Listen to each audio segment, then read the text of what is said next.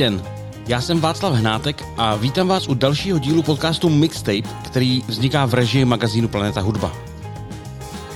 V první části se v seriálu Guilty Treasure podíváme na příběh písně Good Vibrations od Beach Boys. Následovat bude jako vždy rozhovor, tentokrát s kapelou The Raccoons, a celý pořad tradičně zakončíme hudebním kalendářem. Pokud Mixtape posloucháte na Spotify nebo podobné platformě, zvažte prosím, jestli se nechcete stát našimi přispěvateli na Patreonu. Za lidových pět dolarů měsíčně dostanete vše, co zde, a k tomu navíc rozhovory v nekrácené podobě, exkluzivní bonusy od zpovídaných hudebníků, sobotní pořad Boomer versus s předstihem a podobně. A nám to velmi pomůže. Odkaz najdete v popisku podcastu. Díky. You're beautiful, by no means. For you, but it's the one for the money. I came in like a wrecking ball. I never hit Guilty Treasure. All I wanted was to break your walls.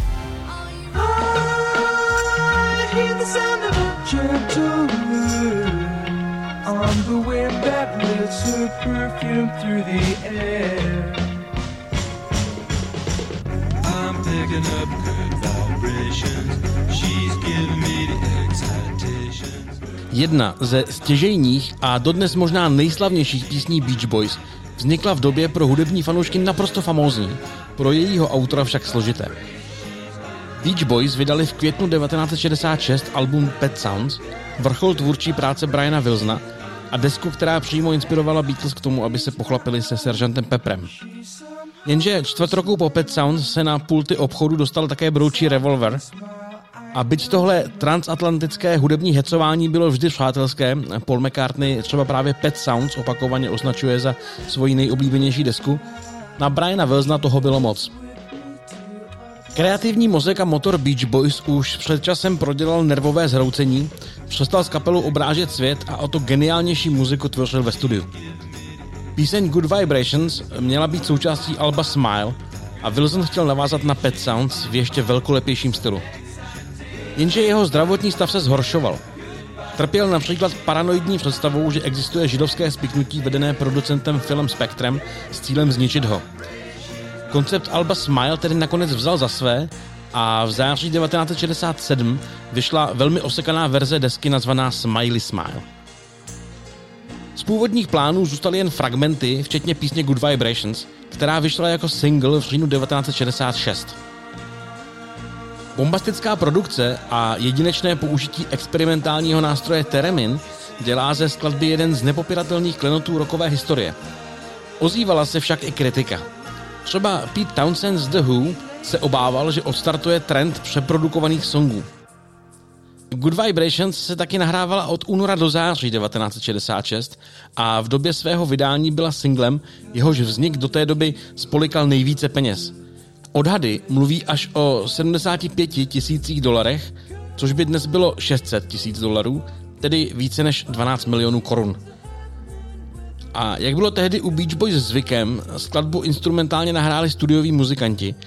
První z kapely, kdo ji slyšel, byl Brianův bratr Karl, který byl zrovna na turné a Brian mu ještě rozdělanou nahrávku přehrával přes telefon.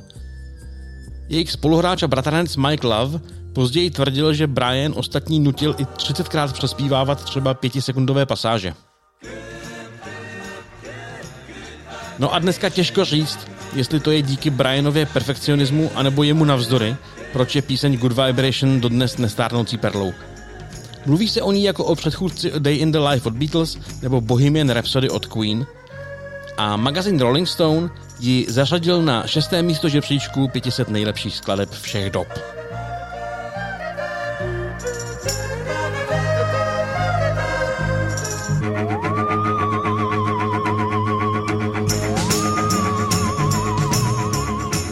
Rozhovor s kapelou The Raccoons, respektive s jejím kytaristou a bubeníkem, je oldies záležitost. Poznáte to už při pohledu na obal jejich debutové desky Jesus was a raccoon a samozřejmě po poslechu prvních pár taktů. Proto upozorňuji, že během povídání padne nadlimitní počet zmínek, mimo jiné i o Beatles.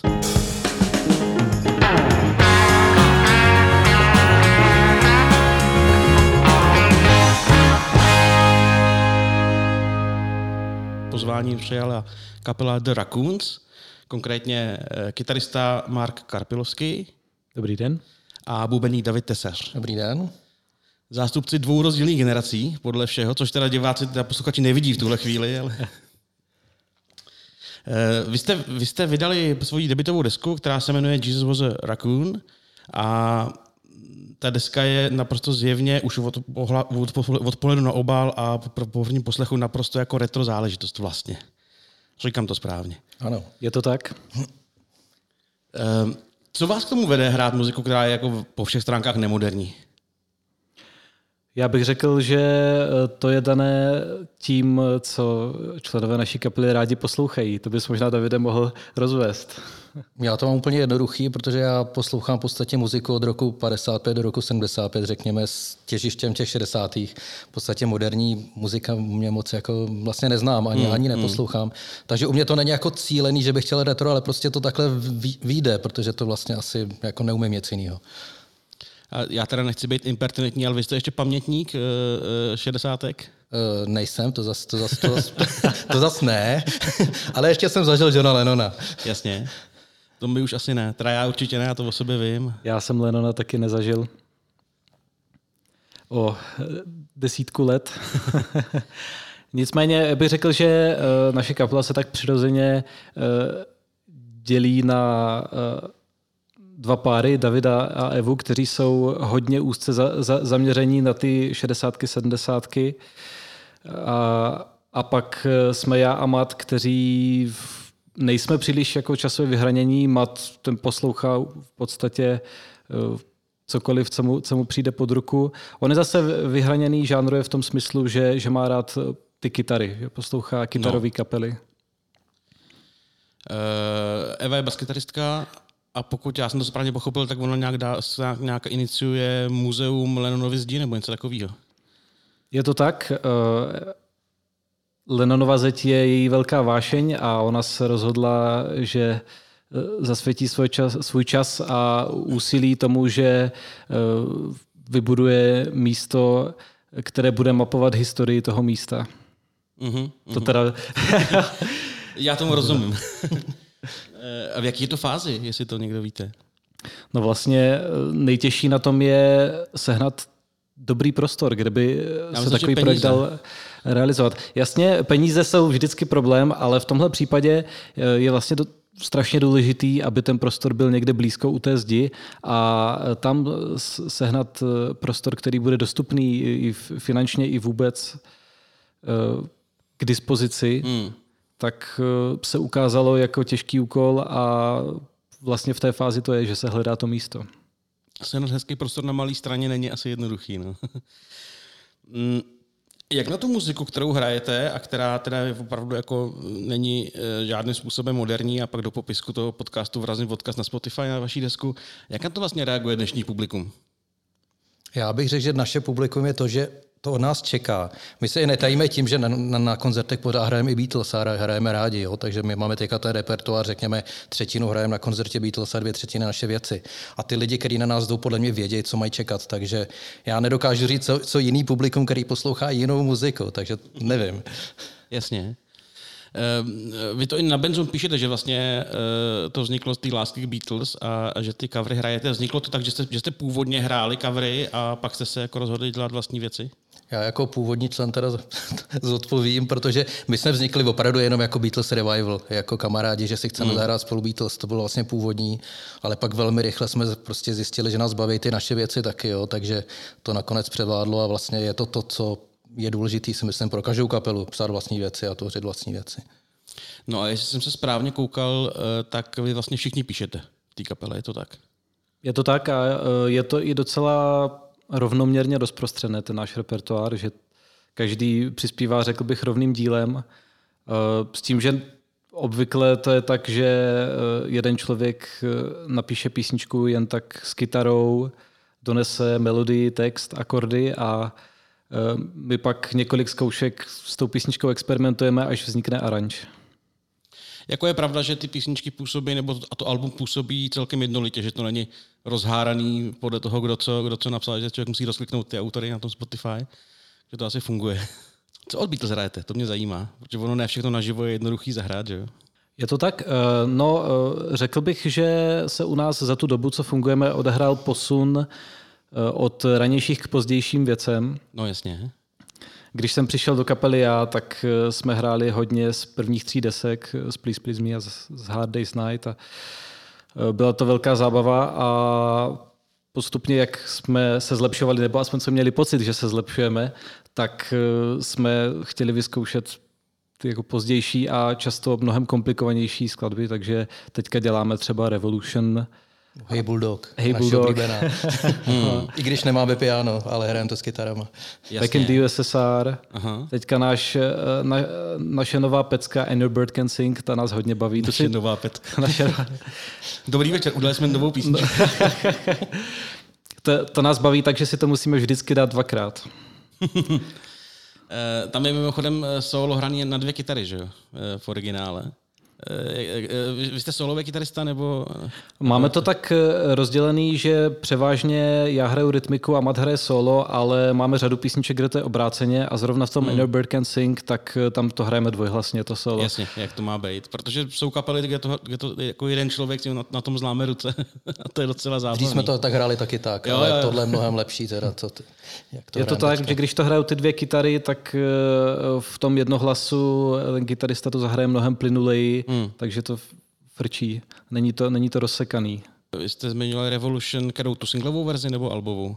Tu rychlou a ještě tu klipovou s těma důvab, důvab. Tam musí být na koncertech děčná, že jo? To je, to je prostě jako nářez. To si můžu představit, že dobrý. A ještě jste zmiňovali nějaké věci. Pustil z hlavy. Hey Bulldog teďka. Hey Bulldog, hey Bulldog jak je skvělá. Já si vybavuju, že to hráli na nějakých předávání Grammy nebo něčeho takového. To hráli Jeff Lynne s, s, s Electric Light Orchestra, s tím, s Davem Grohlem. Na nějakým, jako na nějaký akci. To, a jako říkali, není to úplně nejslavnější písnička od Beatles, ale prostě jako tohle musíme dát. To je, to je jako libůstka taková. Mm. No a sedí to vedle sebe vlastní věci a Beatles?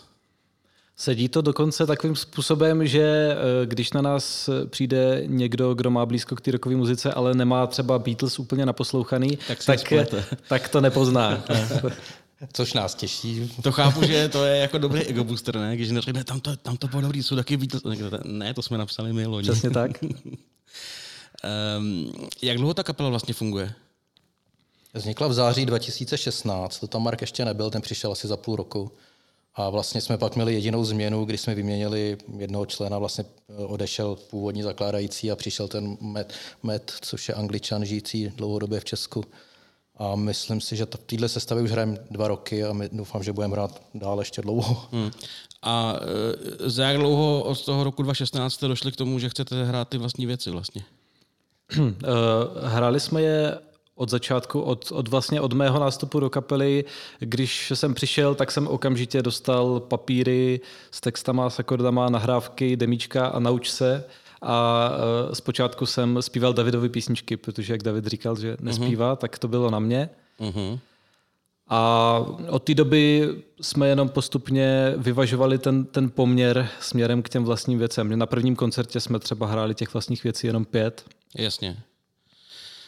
No a David nespívá, protože opravdu neumí, anebo se toho jenom bojí? Umí, umí a dobře. Já jsem, správně otázka směřovala vlastně na Marka. Mám to i potvrzené. David u mě doma v mém malém domácím studiu nahrával nějaký demáče, sám si je naspíval a výsledek bych řekl, že je fajn. Hmm. Možná k tomu někde dospěju, ale zatím se stydím pořád. Před nima je prostě předit před lidma. A to je hrozně zvláštní stydět se, stydět se jako na, na ty bicích hrát, to přece je stejný jako výkon, ne? Nebo já myslím, ne? Že tam v tom hlasu se projeví jakákoliv jako mm, nervozita nebo, asi jo, no. Nebo čistota jakoby toho. Mm.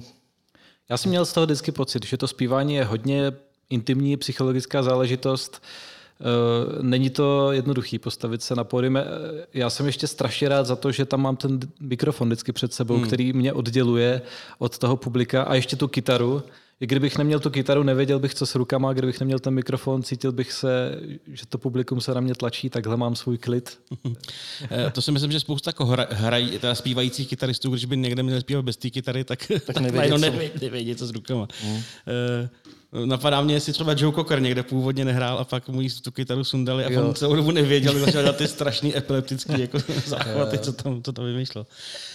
Um, já když jsem tu desku poslouchal, tak uh, ty Beatles jsou uh, jako zjevná inspirace tím, že um, používáte že, nástroje jako Hofnerku, která je i na obalu basu, používáte Rickenbackery nějaký, myslím, uh, na, přech, na, na obalu je stylizovaný přechod, což je jako jasný odkaz k Abbey Road, ale ta muzika mě vlastně, já v tom Beatles neslyším, já v tom slyším prostě šedesátá léta, britský, americký, často nějaký Byrds a takové věci. Uh, jak to vnímáte vy? Já to vnímám takhle úplně podobně. My jsem jako samozřejmě těm Beatles se ne, asi nevyhla ani žádná kapela v těch šedesátých letech. No jasně, většina z nich byla samozřejmě inspirovaná Beatles. Tak právě. A my jako ne, nesnažíme se psát podle něčeho, nebo aby hmm. to znělo nějak. Ale ono to tak vyjde. Prostě když máte dvanáctistrunného Rickenbackera, on to zní trošku jak Byrds nebo hmm. jak Harrison. Ono se tomu jako nedá vyhnout. A i když ta písnička je akordově úplně jiná nebo tak. A myslím, že ty, ty více hlasy, ty harmonie, tak to, to hodně připomíná ty šedesátky, si myslím. I ty Beatles konkrétně. Jako. Jo. Jak složitý je ty harmonie vymyslet a, a jako naskoušet, protože to přece jenom není úplně samozřejmé, že? Tak vlastně ty vokální aranže většinou dělám já a využívám své zkušenosti z sborového zpěvu. Mm-hmm. Mám, za, mám za sebou asi osm let sborového zpívání, napřed amatérského, pak jako nějakého kšeftařského. A za tu dobu jsem prostě prostudoval stohy sborových partitur a nějak jsem pochytil, jak se ty hlasy dávají dohromady. Ale u těch ten šedesátkový styl více hlasů se docela liší od, od toho, od toho sborového zpívání a je takový, je takový poměrně přímočarý a intuitivní, že v podstatě, když člověk bude nasadí nějaký tón nad hlavní melodii nebo pod hlavní melodií a začne se nějak intuitivně pohybovat v, v tomto novém prostoru, tak nějaký ten hlas najde. Pokus omyl. To já jsem právě chtěl poznamenat, když jste řekl, že sborový zpěv, tak jsem říkal, že to jsou přece úplně jiné disciplíny než, než jako rocková kapela a la sedmdesátých. Na druhou stranu třeba u těch Beatles ta inspirace sborovým zpěvem je zřejmá jednak v té jako barvě hlasu, že u, u toho Paula Johna je to, je to slyšet, že oni umějí krásně jemně zpívat ty, ty doprovodné vokály a i v, i v těch linkách řekl bych, že u nich ta sazba je často poměrně sofistikovaná. Hmm. No, já jsem tím, vlastně tím narážel na to, že já, moje častá zkušenost je taková, že e, třeba, tak, třeba jako konzervatoristi, klávesáci, když člověk na zkoušce řekne, e, tady jsou tyhle akordy, něco tam zkus, tak to já potřebuju do noci napsat nejdřív a tak. A že u toho sborového zpěvu taky, to je taková poměrně jako rigidní záležitost často. Takže mi vlastně nepřišlo, nepřišlo mi jako logický, že by od toho se odvozovalo schopnost udělat harmonie pro, pro Beatles-like muziku. Ale ono to dává smysl, že, že asi to nakonec vyplyne přirozeně. Hmm. Mně přijde, že když má člověk zkušenosti s aranžováním pro vokální ansámbl, tak pro tu kapelu to udělá taky. No. Hmm. Uh, teď mě napadla věc a já ji zapomenu, je to v odbočkách, že to povím rovnou. Uh, byli jste na všech koncertech, co tady měl Paul McCartney a Ringo Starr? Já jsem byl na Paulovi, na Ringo jsem nebyl. Aha, ani takže, na a na Paulovi jsme ještě byli společně dokonce v Krakově, když byl před dvěma lety. Uh-huh. Myslím, že to bylo před dvěma lety. Jo, mám ten a v Praze byl dvakrát, tak to jsme... Dvakrát. A jak vás to bavilo vlastně? Mě bavil nejvíc ten druhý v Praze asi. Mm-hmm. To bylo takový, jak to bylo ten rok dva tisíce pět, to, to, Zasvětla, to, to, bylo... to, to mám trošku no. zkažený toho tě, tím prostředím, v kterém těch Vysočanek, kde to bylo. No, no, bylo no, to jasný. Jako celkem takový hnusný tam, prostě v zásadě. A tady najednou, tady mi to přišlo skvělý, to bylo rok dva tisíce šestnáct, myslím, že tady byl v červnu. Asi. A to, to, to mi přišlo úplně skvělý, nevím, možná jsem byl v takové náladě dobrý, tak prostě to mi přišlo fakt výborný.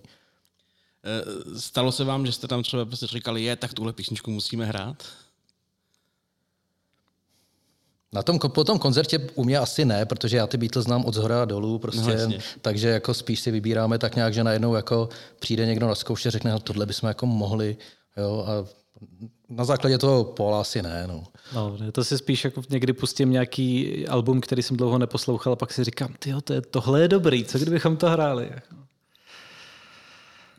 No a třeba vy jste zmínili tu Back in the U S S R, kde těch nástrojů je na sebe navrstvených jako strašný bambilion. To taky naživo není úplně jednoduchý, že?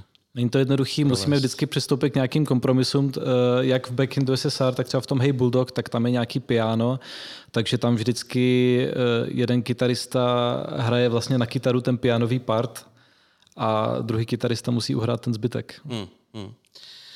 Jak když jsem řešil to, jestli to, jak moc mě to, mě to evokuje Beatles nebo ne, tak vlastně jediná písnička, která mi evokovalo Beatles jako víc, byla, která se jmenuje, teď si to musím najít, Mother's Nature's Daughter, což je vlastně jasný odkaz na Mother's Nature's Son z Bílého alba. Ještě tam, odkaz, ještě tam je zmíněný Blackbird textu, jestli se nepletu. Je to tak? Tak tam mě to jako nejvíc vlastně evokovalo, ale pak tam víc fakt slyším ty Byrds. A vy máte dvanáctistrunného Rickenbackera. Jo, no. To je kytara, kterých je v Česku podle mě strašně málo, ne? Nebudem říkat, jaká je původu, ale, ale je to dvanáctistrunný Rickenbacker na první pohled. Jo, takhle. Rozhodně tak vypadá. Dobře, dobře. E, pojďme od toho. E, já jsem viděl nějak na Facebooku nějaký video z nahrávání a vy jste to točili normálně na magnetofonový pás, tu desku celou? Nebo jak to bylo? Jo, všechny písničky, základ veš- veškerých písniček, basa, kytary, bicí jsou nahraný na osmistupý magnetofonový pásek. Což byl úmysl právě. A já to chápu, že to nebylo omylem, nebo že jste si nemohli dovolit digitální nahrávání. To jsme, to jsme právě cíleně chtěli, aby toto takhle, i kvůli tomu zvuku, který vlastně chceme mít to retro, jak jsme s tím začali, mm, mm. tak vlastně tohle byl opravdu úmysl, že to chceme, že, že, že tohle byl kamarád, který má prostě doma domácí studio analogový, tak jsme to využili a, a to jsme má... rádi. Vy máte kamaráda, který má doma v obýváčku někde ano. prostě nahrávací studio? V obýváčku ne, ne, ale takový pidi místnosti, do které se vejdeme sotva všichni, když jsme tam byli, ale mm, funguje skvěle. No. To bychom možná mohli jako dělat trochu nějaký shoutout Ondrovi Skoumalovi do Berouna. Pokud, pokud nějaká kapela nás poslouchá a chce si natočit svoji analogovou desku, tak, tak Ondra Skoumal a jeho, jeho krásný osmistopý magnetofonový nahrávadlo. A Ondra je teda výborný zvukář a vlastně doboval zároveň i hudebního režiséra, protože jsme tam nikoho dalšího neměli, takže to byla krásná spolupráce. No a vy jste tu desku vydali, nahráli a vydali jako v pro, v pro hudbu nejšílenější době za posledních třicet let, asi se dá říct. E, jaký máte plány do budoucna, jsou-li? Myslíte s nahráváním? O, myslím jako i s koncertováním třeba. Tak my máme jednu velkou výhodu, že to děláme, protože nás to baví. Nás to neživí nikoho, ani nikde nebude. Takže i toto jsme si vlastně zaplatili celý sami, takže hmm. my si můžeme točit a zkoušet dle libosti. Když budou koncerty, tím lépe. Budeme rádi. No tak ale asi vám chybí, že jo, teďka? No, já to rozhodně cítím na své, na své motivaci cvičit ty písničky. Koncert je můj hlavní hnací motor. Předtím samozřejmě to bylo to nahrávání, ale teď, když není výhled ani nahrávání, ani koncertu, tak, tak ta motivace dřít tak, jak bych měl, tam není. A to je škoda. Navíc další věc je křest C D, který bychom strašně rádi měli a ano. už... už nemohli jsme čekat, museli jsme to vydat, vydali jsme CDčko, museli, dali jsme to na Spotify a teď už si to v podstatě může kdokoliv poslechnout, ale uh, ten křest prostě bude. Dříve či později. Nevíme určitě ještě, kdy bude, ale asi, asi, asi víte, kde byste ho chtěli mít. To je uh, taková debata teďka interní. Uh, my bychom chtěli ten křest mít venku, aby mohl být dřív. Že předpokládáme, že venkovní akce se třeba budou moct už v červnu ve, nějaký konat. Doufejme, no. Jo, takže teďka polemizujeme nad tím, kde by se to, kde by se to dalo udělat. My jsme měli krásný nápad, že by bylo úplně skvělý to zahrát na gauči ve Stromovce. To je mm-hmm. krásný pódium, ale zatím to nevypadá moc optimisticky. Já myslím, že někde na střeše by to chtělo. Koncert na střeše jsme měli. Měli jste? No tak krása. Na, na, na střeše obchodního domu Kotva. Jo, to je vlastně pravda, tam byly nějaké akce.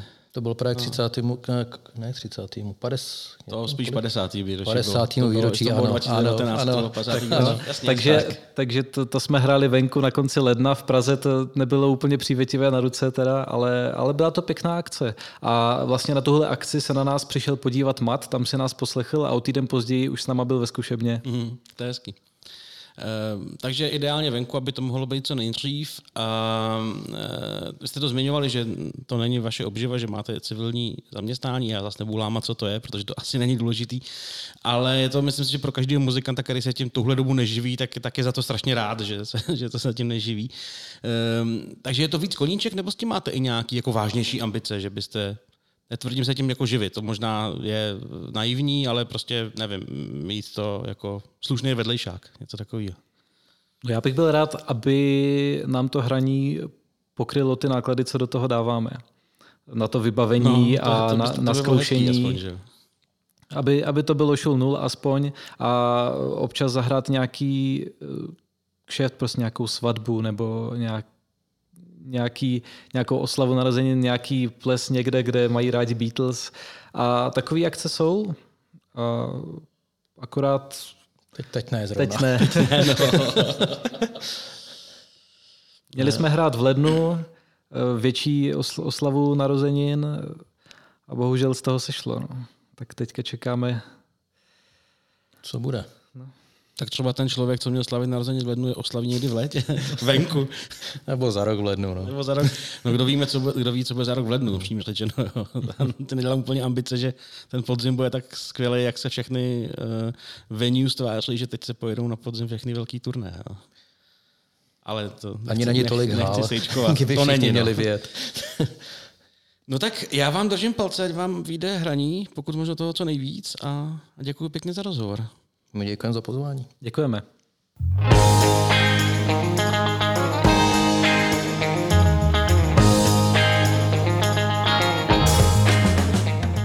To je pro dnešek vše.